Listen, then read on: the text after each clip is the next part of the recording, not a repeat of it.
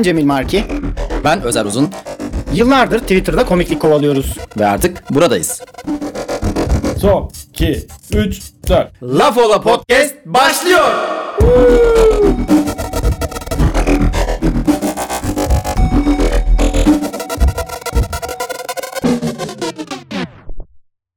Podcast'imizin giriş kısmı ile alakalı uzun olduğunu belirten sana bazı mesajlar gelmiş. Evet intronun uzun olduğunu bir dakikanın müzikten bahsediliyor bu arada. Evet. Ben de herkese değerlendireceğiz diyorum bunu. Sonra sana söylüyorum sen dinlesinler ya ne olacak falan diyorsun. Yani atla deve değil gibi geliyor bana. Evet bir dakika ya güzel bence. Yani bunu değerlendirildik ve reddedildi yani. evet ve yani bir dakikada atlayabiliyorsunuz. Onu 15 saniye 15 saniye ileri alıp Spotify'da 4 kere tuşa basmanız gerekiyor yani. Çok da atla deve değil. Ben o girişte bir hazırlaması açısından güzel buluyorum. Ve ben de güzel buluyorum ya. giriş şarkımızı da seviyorum. Her şeyi çok iyi yapıyoruz bence. Her şey olması gerektiği gibi. Kimse bir şey demesin lütfen. Dinleyici biraz düşük. Sahnedeki gibi.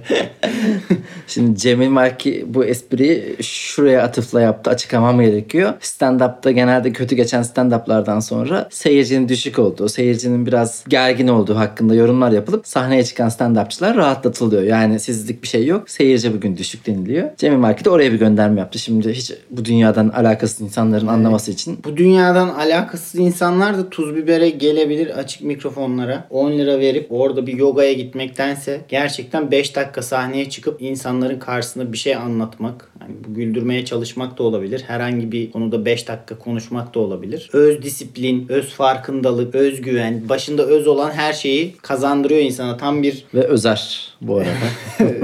öz, er uzun. Nefis terbiyesi, beden kontrolü bunlar açık mikrofonda var. Yogada böyle bir şey yok. Varsa yoksa amuda kalkayım ve bir müddet o şekilde durayım. Bunun ben insana bir şey katacağını düşünmüyorum. Yani açık mikrofonla yogayı da karşılaştırman tabii enteresan oldu. Hani yogacılar şöyle diyordu. Biz ne alaka? Ya siz evet işsizlik. işsizlik diyorum ben. Her neyse şimdi girişi bu kadar da uzatmayalım. Hemen bu haftanın konusuna geçelim. Bu haftanın konusunu ben mi söyleyeyim yoksa sen mi söylersin? Ben söyleyeyim. Laf ola puanlayalım. Puanlayalım Cemil Marki. Beni bir puanlar mısın lütfen? Şimdi objektif puanlayayım yoksa ben genelde puanlamayı sevmem ama senin şeyin var. Belli bir standardın var. Senin de yüzün güzel.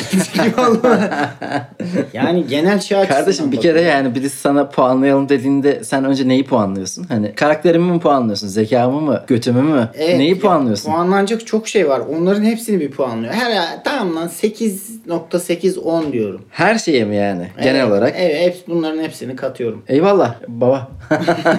Büyüksün. İyi ya bilmiyorum ya 8.8 geçti içimden o an. Bu konuyu neden seçtik? Çünkü her şeyin puanlandığı bir çağda yaşadığımızı fark ettim. Bunu daha önce ben de birkaç yerde daha konuşmuştum. Kurye geliyor puanlıyoruz. Yemek yiyoruz puanlıyoruz. Çok fazla internete hadi beyler şu çocuğu puanlayalım. Şu götü puanlayalım. Her şeyi puanlıyoruz. Böyle bir neredeyse sayısalcıların yönettiğinden dolayı dünyayı böyle her şeyi bir puan üzerinden değerlendirme hevesi başladı. Yarışı başladı. Sayıların egemen olduğu bir atmosfer. Evet her şeyi sıralamaya çalışıyoruz. Çünkü bir de en iyisini bulma derdi var ya biliyorsun bundan da hep şikayet ediyorum. Yemek programı yaptık bu sene Kafayı Yersin adında Blue TV'de yayınlandı. Orada çok dikkatimi çekti. Yoksa ben çünkü gurme bir insan değilim ve böyle çok bu konuda iddialı değilimdir. Fakat hep iyi bir hamburgerci bulma yarışı var bu insanlarda gördüğüm kadarıyla. Bunun üzerine kafayı yemiş insanlar var. Hep daha iyisi, hep daha iyisi ve puanlıyorlar gerçekten. Hani 9.8.75 bu kadar böyle ince detaylarla hamburgerleri puanlıyorlar. En iyi hamburgeri bulmak için yarışıyorlar. Yani en yüksek puanlı hamburgeri yiyip bilmiyorum. Ben de yüksek seçiyorum. Hani o yemek söyleme Aha. uygulaması var ya.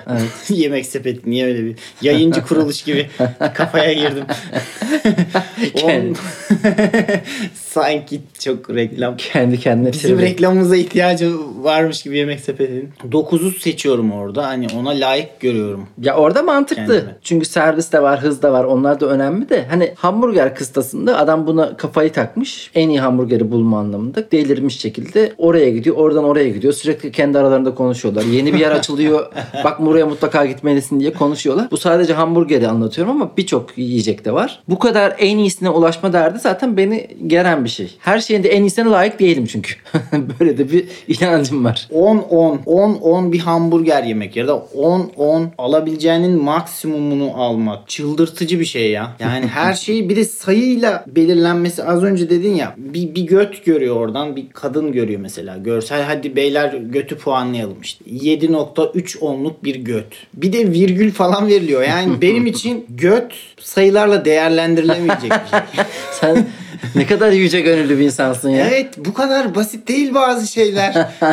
ben bir göt gördüğüm zaman iki şeyim vardır. iki görüşüm vardır. Güzel bir göt, çirkin bir göt. Yani 7.3 10 ne? Yani oradaki şey nedir? 0.3 verilmiş, puan kırılmış ve bunun bir şeyi olması lazım. Bir dinamiği olması lazım. İşte kıvrım oranı, işte bel inceliği, kompozisyonu bir sürü şey var. Bir mühendislik var demek ki. Benim bildiğim gibi değilmiş her şey. Sayıların hakim olduğu bir yerde dediğin gibi bir mühendislik, bir sayısalcılık işin içine girmiş. Ben hiç böyle bakmamıştım göte. Bir yandan bambaşka kapılar açıldı. Bir yandan da delirtici geliyor bana. Hamburgerde 7,3 10 olabiliyor. Götte 7,3 olabiliyor ve her şeyin sayı olması bu hani Matrix'teki gibi 0-1'ler akıyor. Her şeyin bugün hava nasıl diyorsun? Adam diyor ki 8-10. İyi mi kötü mü yağmurlu mu ne oluyor yani dışarıda ne var şu an 8-10 abi hava. Neye göre 8-10 yani 8-10 derken 8 bölü 10 Se- yani se- 10 se- üzerinden 8'lik evet, bir puan. Aynen 8-10'luk bir hava. Yani belki ben kar yağışı seviyorum. Hiçbir şey yok. Her şey sayı sayı sayı sayı. Bu da çok beni rahatsız eden bir şey. Yani rahatsız oluyorumdan kasıt şu. Her şeyi böyle sıralamaya çalıştığın zaman karşındakinin böyle bir özellikle insanla alakalı konuştuğunda insan olduğunu unutuyormuşsun gibi bir şeye geliyor. Gerçekten karşındaki bir ürün, bir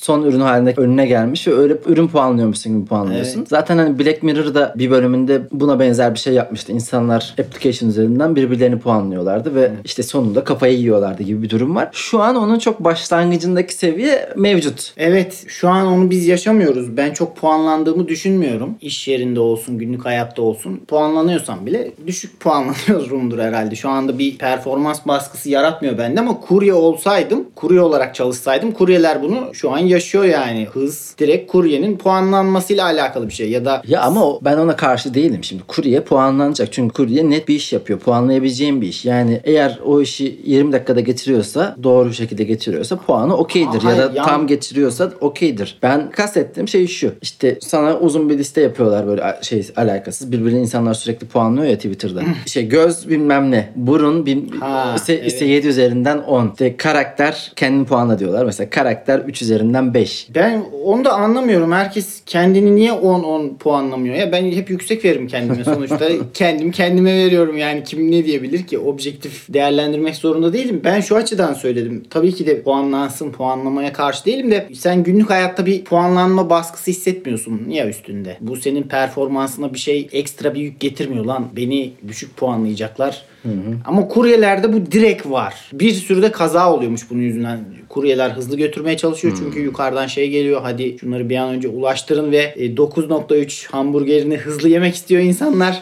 Siz bunu 7.1 hızında götürürseniz insanlar sinir oluyor. Yani gibi. bir yandan da işlerini düzgün yapmaları alakalı. Mesela taksici puanlıyoruz. Şimdi bir taksiye biniyorsun. Adam eskisine göre daha iyi davranıyor sana. Gerçekten daha güler yüzlü olmaya çalışıyor. Ona da ona göre puan veriyorsun. Ve ben bu anlamda faydalı buluyorum bu mesleki yöntemlerle. Bu zaten işin aplikasyon üzerinden hizmet sektörüne sağladığı bir şey. Fakat bunun geyik üzerinden yapılan bir kısmı var. İnsanlar ama geyik ama şaka da gerçeğe dönüyor. Gerçekten herkes birbirini bir ürünmüş gibi değerlendiriyor bence. İnsan ilişkileri de buna biraz yatkın oluyor. Benim baktığım bütün böyle bir yani sosyal medya kocaman bir katalog gibi ve herkesin kafasında birbirine bir puan vermişliği var. Katalog gibi her Instagram'a baktığımda ben öyle hissediyorum. Özellikle çok tarz böyle yansıtmaya çalışan Instagram profillerine girdiğimde kız veya oğlan alt alta fotoğraflarını koymuş ama o fotoğraflar sadece kendinden ibaret. Ne böyle bir anı paylaşıyor, arkadaşını bir ortamı paylaşıyor. Sadece kendinin başka kıyafetlerde, başka yerlerde fotoğraflarını paylaşıyor. İns- Instagram'da ekmek odur ya. Mesela ilk dönem fotoğraflarına bakıyorsun manzara, işte güzel bir doğa resmi, ilginç bir an. Sonra yeni şeylere bakıyorsun full selfie.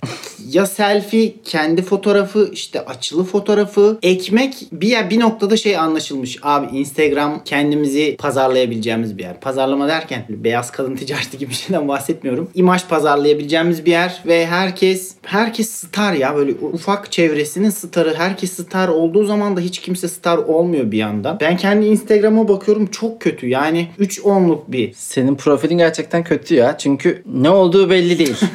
yani sen mi varsın? Duvarlar çekilmiş bir ara. Kedi var. Bir de böyle özensiz kadrajın da var. Ben biliyorum yani bu özensiz kadrajda. Yani Kadrajı. kediyi de biraz güzel çekebilirsin ama kediyi lanetleyin çekiyorsun yani. 2 10 ya. 2 10 üzerinden 2. Ben 3-10 veriyorum. O da kendim olmak için. Yani başkası olsa 1-10 falan veririm. Yani ben dijital marketingle de ilgilendiğim için işimin bir kısmı da o olduğu için çok fazla çok iyi yapanların da sayfalarına bakıyorum. Bizim gibi normal hiç yapmayanların da sayfalarına bakıyorum. O yüzden hani seni biraz daha değerlendirirken düşük puan vermemin nedeni bu. Her neyse bir katalog gibi geliyor insanlar önüne ve insanlar işte başka bir yandan da böyle Twitter'da hani iç seslerini duyuyoruz da bu insanların. O iç seslerde de görüyoruz ki birbirlerine deli gibi puan veriyorlar. Kendilerini de puanlıyorlar. Kendilerini de deli gibi didik didik ediyorlar. Yani her türlü karakter özelliğini, her türlü fiziksel görünümüne böyle bir puan vermiş. Sağlıklı bir durum değil. Ben zaten düşünüyorum şimdi hiç puanlamıyorum ya. Ya kendimi de hani az önce dedin ya göz 3-10 işte burun 8-10 karakter çok fazla 10 falan. Ya öyle bir şeye girersem zararlı çıkarım büyük. Yani totalde çok az puan toplarım. Hani Hugo'da topladığınız altınlardan şu kadar işte iki canınız var o da eklendi falan. Çok puanım düşük çıkar. O yüzden şöyleyim genel böyle nicelik değil de nitel. Ben de iyiyim ya. Fena değilim gibi bir şey de görüyorum kendimi. O genel hani o yavşaklık şeyine de uyuyor. Yani biz de iyiyiz Peki be. diyelim gördün kendini bir sayfaya düşmüşsün. Fotoğrafın var ve fotoğrafı üzerine şey yazmışlar. Bu çocuğu puanlar mısınız? Sayfaya düşmüşsün. Ya da ne denir ona? Genele tam olarak düşmüşsün. jargonu ne? Puanlayalım. Ha evet. Puanlayalım. Puanlar geliyor senin üzerine. Şey olmuş. Otobüste fotoğrafım çekilmiş. Benim aklımda puanlayalım 2,5-10 denmiş. Bilmiyorum ya katılırım. Herkesin puanlamasına saygı duyuyorum ben. Fakat baktın fotoğrafını koymuşlar ve herkes alıntı yapıp üzerine 1-10 hani 2-10 bu ne abi? Çünkü birden o bir ufak bir mizahi öğe bulunursa yandın. Herkes vuruyor da vuruyor. Oradan artık sana kim ne geçirirse elinde kalıyorsun. E, Bir noktada sessiz kalıp artık dayak atma sahnesinde şey olur ya o ona vurur. E, bir noktada bıkacaklardır dövmekten. ya ben sadece ölü taklidi yapıp sosyal medyanın da şeyi budur ya. Bir yerde dayak yiyorsan ya da linç ediliyorsan Buradan o zaman o konuya biraz geçebiliriz. Şimdi siber zorbalığa maruz kalsan senin tavrın ne olur? Bir de hani şu aralar gene birçok insan siber zorbalıktan şikayet ediyor ama benim hani gördüğüm bir fikir belirtiyorlar ve o fikre çok fazla negatif yorum geliyor. Bunun da linç olarak adlandırılıyor. Fakat Evet. benim önce kendi görüşümü söyleyeyim. Sen de onun üzerine yani nereye götürebiliriz onu göreceğiz. Ya ben diyorum ki eğer sosyal medyada herkesin görebileceği şekilde bir yorum yapıyorsan insanlar da bunu alıntılar ve yorum yapar. Buna eğer çok negatif yorum geliyorsa katlanacaksın çünkü evinde konuşmuyorsun. Bak mesela biz şimdi seninle Spotify'da konuşuyoruz. Spot, yani podcast'te konuşuyoruz. Kim ne yorum yapar umurumuzda mı? bize kimler kimler 2-10 diyor belki de. Yani ne iki onu belki yani Bir onlar havada uçuşuyor evlerde. Belki de fakat oraya bir yorumda bulunduysan, bir tweet attıysan ya da Instagram'da bir yorum yaptıysan herkes ona yorum yapabilir ve bunu açık olacaksın. Çok fazla negatif yorum geliyorsa haksız olduğun anlamına gelmez. Fakat bu da sana yapılan bir kötülük veya linç veya aşırı kötü bir şey değil. Ya siber zorbalık diye bir şey var gerçekten. Tehdide varan artık işte çalıştığın yere geleceğiz. Ağzını burnunu kıracağız falan filan. Bunlar dışında şu şey değil ama. Ben bir fikir belirttim. E, Çokça insan bu fikre katılmadı ve benimle dalga geçti. Beni tiye alan şeyler yazdı. Bu siber zorbalık değil. Linç edildim. Abi linç öyle bir şey mi? Linç senin meydanda bir grup insandan dayak yemen. Linç deyince benim aklıma bu geliyor. O şey değil. İşte beni alıntıladılar ve kötü kötü hissetmeme sebep olacak şeyler yazdılar. Yazdığım bir şey üzerine ya da fotoğrafım için. Öyle bir şey değil. Siber zorbalık bambaşka bir şey. Yani bu her şeye linç deyip her şeye siber zorbalık deyip bu kavramın da içini boşaltmamak lazım diye düşünüyorum. Teşekkürler Cemil Merki gene nokta tavsiyelerde bulunuyor. tanımlıyorsun? Yani evet dediğin gibi haklısın. İnsanların evine gitmeye ya da işte iş yerini basmaya yönelik tehditlerle sadece alıntayıp kendisine göre negatif yorumlarda bulunmak siber zorbalık olarak adlandırılmamalı. Bu hafta işte zıbın olarak bildiğimiz Berk Sevgi hani bir yorumda bulundu. Ottoman adlı o Netflix'teki yeni belgesel dizinin İngilizcesiyle alakalı bir şeyler söyledi. Buna çok fazla insan abi sen eğer bu kadar İngilizceye tutuluyorsan kompleksli bir adamsın. Yurt dışında kimse aksana fazla takılmıyor gibi şeyler söyledi. Bu çok fazla olunca bir delirdi böyle biraz zıbın arkadaşımız. Sen mesela yani bu konuda ne düşünüyorsun? Ya ben şimdi bir şey yazmak istemişim o an. Ben küfürü de hakaret olarak bana küfür edildiği zaman bile benim hoşuma hoşuma gidiyor değil de eskiden bazen takıyordum kafama. Ben bir şey yazıyorum mesela en basit rahatsız edici bir şey yazıyorum. O kadar da naif şeyler yazmıyorum tabi. Adam geliyor altına orospu çocuğu diyor. Düşünüyorum hani ne cevap versem. Düşünüyorum acaba orası bir çocuğu muyum? Son içimden di- diyorum ya mevzu uzayacak. Tamam ben desem ki bak annem öyle bir insan değil e, ben şöyle bir insanım burada bunu demek istedim falan. Bunlara hiç gerek yok. Diyorum ki eyvallah. Ya ben nasıl ilk anda hiçbir şey ortada hiçbir şey yokken bir şey yazıyorum. Saçma da olsa incitici de olsa rahatsız edici de olsa bunu yazmak istiyorum. İçimden yazmak geliyor. O çocuk da bana o kimseye artık orospu çocuğu demek istiyor. Eyvallah fair yani güzel devam bu benim hoşuma gittiği için değil ya da gerçekten annemden şüphe ettiğim için değil. Platformun doğası böyle olduğu için. Birileri bizim hakkımızda kötü şeyler yazacak, hakaret edecek. Şu çirkindir mesela bana iftira atmak mesela hırsız işte zimmetine para geçirdi. Böyle bir şey olmadıkça küfürde edilebilir. Her şey her şeye açığım ben. Ben de kesinlikle seninle aynı fikirdeyim. Fakat ilk bir gördüğümde sinirimin zıpladığı oluyor. yani mention geliyor. Bir şey yazmışsın böyle. Bir fikir beyan etmişsin. Fakat herif öyle bir saçma yerden ele almış veya öyle alakasız bir yerden bir şey diyor ki sana böyle sinirlerin zıplıyor. Fakat bir nefes alıyorum ve hemen onu sessize alıyorum. Görmeyeceğim şekilde. Ya da eğer hakaret içerikliyse zaten blokluyorum. Bu sosyal medya kullanımında bana biraz akıl sağlığı için fırsat veriyor. Öteki türlüsü zaten delirtiyor. Fakat cevap vermek, onlarla sürekli o tartışmayı yaşamak insanın yönetebileceği bir şey değil. O yüzden bu bu konularda böyle çok feryadı figan edenlerin de biraz gene farklı bir şekilde ilgi çekmeye çalıştığını düşünüyorum. Çünkü internette herhangi bir platformda üzerinize çok yorum yapılıyorsa bu konuda bir gün yorum yapmayın. İnsanlar başka konularda yorum yapacakları için sizi unutacaklar. Yani herhangi bir konu yok ki iki gün tartışılsın. Bunun Evet. bildiğiniz felaketler de dahil, ülkede olan biten en büyük olaylar da dahil. Konuşma süresi maksimum 3 gün. Yani siz orada eğer konuşmak istemiyorsanız tek yapmanız gereken susmak. Ama konuyu uzatıyorsanız sürekli bir e, videolu yorum çekmek, paragraflarca yazı yazmak konuşuyorsun. İster sizin de içten içe böyle hoşunuza gidiyordur yani bu. Burada gizli bir ilgi çekme görüyorum ben de. Bir de şeydir ya biri bana hakaret ediyorsa sosyal medyada ya da beni rahatsız edici bir şey söylüyorsa bunu şey gibi düşünüyorum ben. Hani İsrail bayrağı yakılır ya ya da herhangi bir ülkenin bayrağı yakılır ya. Bu şeydir mesela hiç Etiyopya Etiyopya bayrağı yakılmaz. Neden? Etiyopya çok nasıl diyeyim etliye sütliye karışmayan internetteki amaç nedir? Görünür olmak, ilgi çekmek. Ya ben bir hakaret alıyorsam madalyonun iki yüzü gibidir. Demek ki bir şeyleri doğru yapıyorum demeyeyim de ilgi çekmiştir ya görünür olmuştur değil mi? Yani neden İsrail bayrağı yakılıyor da hiç Kamerun bayrağı yakılmıyor? Çünkü Kamerun dişe dokunur hiçbir şey yapmıyor. Fakat biz bu konuda o zaman bir farkındalık yaratalım ve yarın bir Etiyopya bayrağı, bir Kamerun bayrağı yakarak Bilmiyorum. Ben Etiyopya bayrağını da çok bilmiyorum. Kamerun bayrağını da çok bilmiyorum. Yakmak isteyenler yakabilir yine. Ama 3-10 bir eylem oldu. Neyse konu Kamerun bayrağı yakmaya kadar gittiyse artık bu bölümü kapatabiliriz bence. Bir diğer bölümümüze geçelim. Laf ola beri gelenler.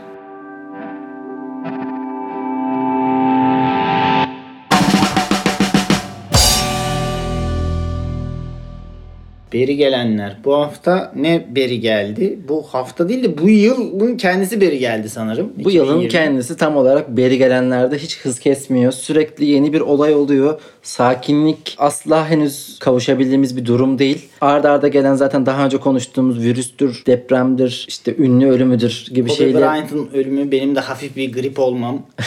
Felaketler üst üste geldi Ee, gerçekten. Onun üzerine Suriye sınırında askerlerimizin şehit olması. Onun dışında gene çığ düştü, Ha, uçak evet. düştü, uçağın e, kurtarılmasına giden polisler trafik kazası geçirdi. Üst üste felaketler geliyor. 2020 uğursuz bir yıl mı acaba? 2020 uğursuz olmaması gereken bir yıldı. Çünkü 2020 herkes böyle çok sevinmişti. Yazması kolay. İşte 2020 10-11 yıl olacak 2020 diye düşünürken öyle puanlanmışken bir anda anda uğursuz bir yıl. Yani aslında 2020'ye de sorsak şöyle diyebilir. Abi ben ne alaka? Tamamen işleri kolaylaştırmak için verdiğiniz bir sayıyım ben. Benimle bir alakası yok. Yine mallık sizde falan diyebilir. Hani çok yıla da yüklenmek istemiyorum. Burada ama gerçekten işte hava alanındaki insanları kurtarmaya giden polis aracının kaza yapıp başka insanların da yaralanması Final Destination. Yani oradan reklam tabelası düşüyor. Evet, birinin evet. kafası uçuyor. Garip ya. Bir yerde duracaktır ama ben şeyi hatırlıyorum. 1 ya da 2 Ocak'ta şöyle bir şey demiştim ben. Mart gibi 2020'den de bir bok olmayacağı anlaşılır demiştim. Fakat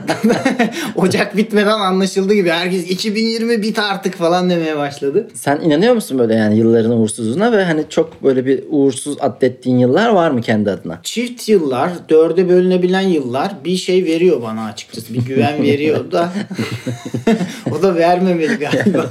Bu kadar da hurafe mi diyeyim, uydurmasyon bir inanç mı diyeyim? Hani bilimsel gibi görünüp hani bölünebilme kuralı bir, bir noktası var ama o nokta da tam o nokta değil. yer tutar yanı yok aslında Yok, bir yandan ama yok. yani şimdi herkes bu felaketler zinciri devam ettikçe şundan bahsediyor. Ne kadar şanssız bir yıldayız. 2020 berbat geldi. Fakat kişisel olarak baktığımızda o kadar da aslında felaket bir durum yoktur. Büyük ihtimal. Yani hani ben kendi adıma söyleyeyim. Her şeyi makro düşünmek zorunda değiliz. 2019 nasılsa, 2018 nasılsa öyle gidiyor benim adıma. Hani Evet. şey diyemem şu an abi 2020 inanmıyorum ya diyeceğim bir durum yok. Sonuçta bu gibi felaketler her sene oluyordu. Şu an çok üst üste geldi. Ben de işe gidip geliyorum. Yani- Son 5-6 yıldır olduğu gibi aslında 2020 Ben de hep şey yapıyorum ya hani benim yaptığım iş tavana bakıp bir fikir bulmaya çalışma ya genel olarak. En kısa böyle özetleyebilirim. Hatta biz Zaytun zamanı Feyyaz Yiğit'le böyle bir araya geldiğimizde şey demişti bana. Bir gene fikir arıyorduk bir video hakkında falan. Şöyle düşündü düşündü şey dedi. Ya böyle ömür geçmez ya. Sürekli aklıma bir fikir gelsin de bir şeyler yazayım diye. Hani çünkü hani sürekli düşünüyorsun ve duvara bakıyorsun ve aklına bir fikir gelmesini bekliyorsun. Gelmedi mi de işini hiç yapmamış oluyorsun. Bir de iyice makro düşündüğümüz zaman hani 2020 felaketlerle dolu bir yıl. 1914 nasıl peki? O Berbat. Avusturya Macaristan veliahtının Gavrilo Princip adlı Sırp milliyetçisi tarafından öldürülmesi Allah kahretsin bu nasıl bir talihsizlik diye başlayıp sonra 4 yıl boyunca dünya savaşı sürüyor. Sonra 2. Dünya Savaşı. Ya 2020 bir dünya savaşı üretmediği sürece hala beni Yani- tatmin etmeyecek. Cidden 1900'den 1945'e kadar falan dünya tarihi berbat. Zaten iki tane dünya savaşı görüyorsun abi 45 yılda. Hani 1890'da doğduğunu düşün. O birinci dünya savaşında 25 yaşındasın tam. Onu da atlattın diyelim ve ikinci dünya savaşını da gördün ve hadi diyelim Almanya'da yaşıyorsun böyle Avrupa'nın göbeğinde yaşıyorsun. Türkiye hadi ikincisine katılmadı. Bayağı böyle ömrünü dünya savaşlarıyla geçirmiş oluyorsun. Dünya kupası gibi dünya savaşı oluyor yani. Kazanamadık ama ikincisinde Ama orada da hep şunu düşünüyorum yani savaş bir genel hal aldığında büyük ihtimal artık normalleştiriyorsun ve hayatını ona göre devam ettiriyorsun. Çünkü burada da Türkiye'de de çok olağanüstü durumlar oluyor. Fakat bir yerden sonra o olağanüstü hal normalleşiyor. Hani hatırlarsanız gezi olaylarını ilk günlerle 15. günler arasında şey farkı vardı. Hani dışarıda polis olayı olması, biber gazı atılması normalde olağan dışı sayabileceğin, addedebileceğin olaylar birden normalleşip Evet, hayatın parçası olmuştu. Evet, çok da böyle polisle karşı karşıya gelmemiş insanlar barikata kaldırım taşı falan getiriyordu yani bir noktadan sonra. Gerçekten bir şey vardır ya işte alışmayacağız, kanıksamayacağız bunu. En kötüsü de bu falan filan öyle bir şey yok. İnsan öyle bir canlı değil. Çünkü en boktan, en berbat duruma bile adaptasyon yeteneğiyle hayatta kalan öyle evrimleşmiş bir canlı olduğu için kanıksayacağız, alışacağız. Bilmiyorum felaketler O dünya savaşlarıyla alakalı Norman Mailer'ın Çıplak ve Ölü adlı bir romanı var. Bayağı kalın ve uzun uzun yazılmış. Kaç on peki? Kaç on bir roman? Vallahi 9 O kadar yüksek mi ya? güzel bayağı yani savaşı tüm çıplaklığıyla anlatıyor. ve ölülüğüyle. Ve ölü. Tüm ölülüğü anlatıyor. Orada da hani askerlerin iç dünyasını anlattığı bir roman. Ve bölükteki her bir karakteri ayrı ayrı anlatıyor. Orada bir yerden sonra okurken de fark ediyorsun. Ölüm o kadar normalleşiyor ki. Böyle adamlar aynı bölükteler. Fakat işte en böyle yakın arkadaşını kaybedip sonra sigara içip sonra kendi aralarında poker oynamaya devam edip sonra tekrar cepheye gidip savaşa devam ediyorlar. Yani o askerlerin de artık bir kanıksama bir normalleştirme durumu oluyor. Oluyor. Dehşete düşme duygunu kaybettiğin an bence her şeye okey oluyorsun. Ya abi. tabii şimdi mesela hani düşündüğünde biz kan tutan şehirli bebeleriz ya hani bizi kan görsek "Iı, bakamazsın. Ama savaş bir olağan hale geldiği anda da yanında arkadaşın kafasından vurulduğunda onu bir tutup sırtına taşıyıp normalleştirerek hayatına devam ediyorsundur 3-11 vurulma oldu diyorsun. Daha iyi vurulabilirdi kafasından. gibi gibi. Yani 2020 uğursuz mu değil mi sence şu ana kadar? 2020'yi puanlayalım. 2020 cenabet bir yıl. Ama kurtarılabilir. Ümitliyim. Ben de ya baharla ve böyle havaların daha güzelleştiği günlerle beraber daha iyi olacak. Yine inan- baharlar gelecek. daha iyi olacak inancımı koruyorum. Şu anda o zaman 2020'yi bir puanlayalım. Vasat 5. 10 üzerinden 5. 5-10 dedin. Ben de 6-10 diyorum. Vay aynı evde yaşıyoruz. Görüyorum yani ne olduğunu ne bittiğini. Benden bir puan daha iyi demek ha. Şu an işte beni karşısına aldın. Cemil Marki.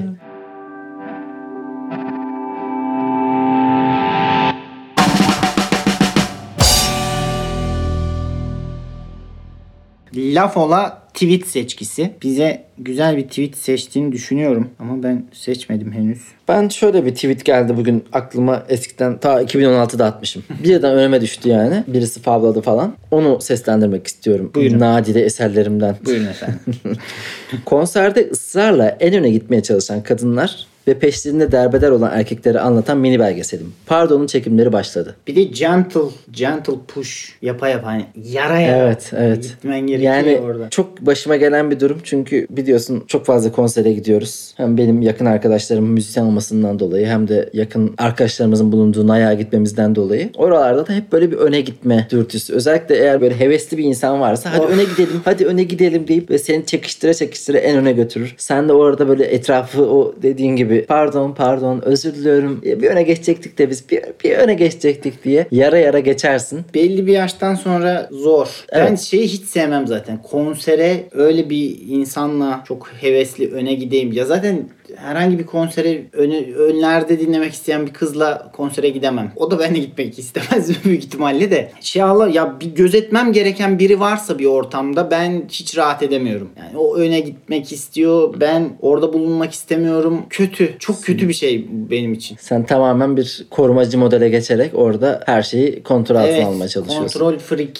şeyi açılıyor ve abi önümüz önde ne işimiz var en önde ben yaşlı bir insanım tribine giriyorum halbuki değilim yani tek başıma olsam kendim de en öne gidebilirim yani. Ben de konser çok seven bir insan değilim bu arada. Allah Allah. Evet. İlginç. Ya şöyle diyeyim ya da abi mutlaka konserlerine gitmeliyim gibi düşünce yok. Hani konsere gittiğime denk geldiğimde eğlendiğim birçok konser oldu. Fakat işte çok sevdiğim bir müzisyen ve onun mutlaka konserine gitmeliyim hissi olmuyor asla. Çünkü konserler o kadar da böyle benim için anlamlı olmuyor. Evet. Ya mesela Kayıt ben güzel ya. Adam orada da kayıtta da süper söylemiş bence. Evet Açıyor. ya hayır kayıtta daha iyi söylemiş Daha canım. iyi ya abi harika konserde ses sistemi kötü oluyor bir şeyler ters gidiyor bir anda bir şeyler oluyor falan kavga çıkıyor. Ya o da umurumda değil benim. Benim hani asıl konsere çok düşkün olmama nedenim şu. Ben o şarkıyı dinlerken değişik ruh hallerinde oluyorum ve o şarkı da o ruh halime fon müziği oluyor. Yani yolda kafamı cama koyup bir triplere girmişim.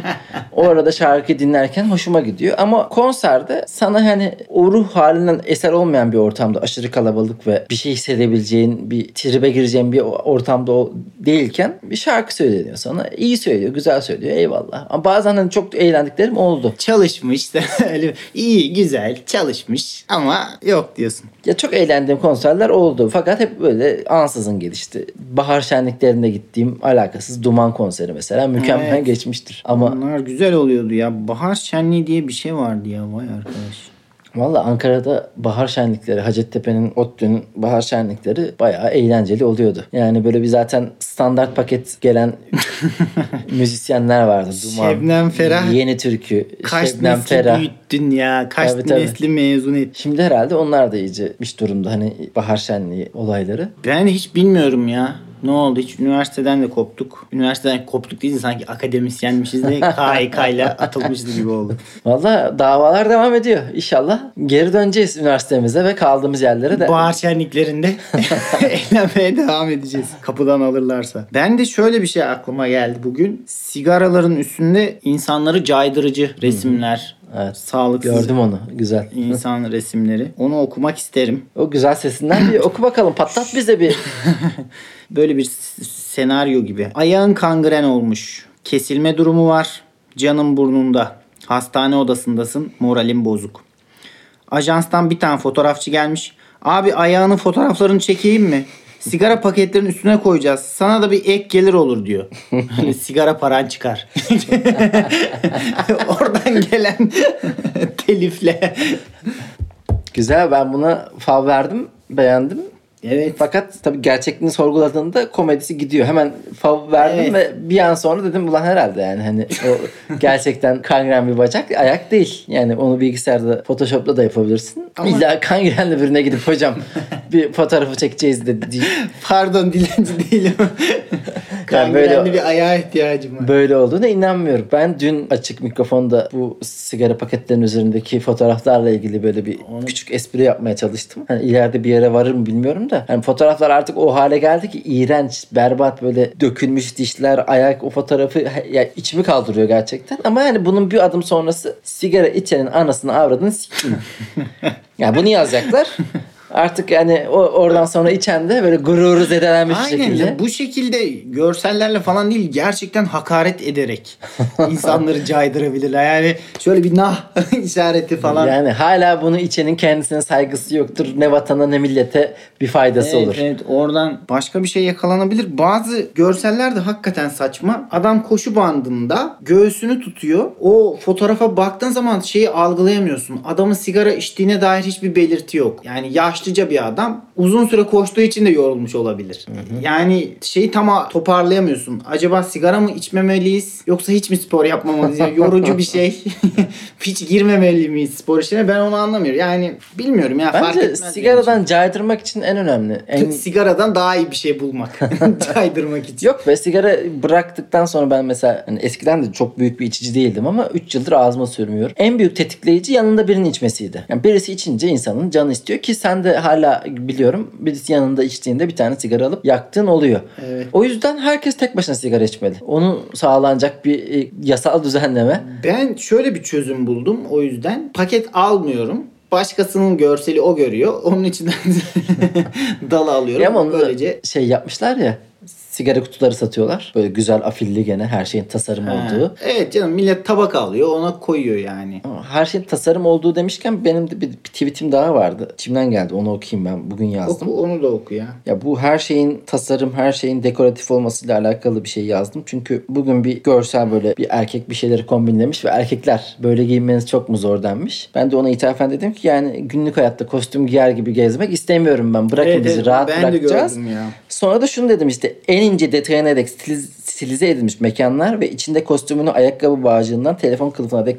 tasarlamış insanlar beni bayıyor, yoruyor gerçekten.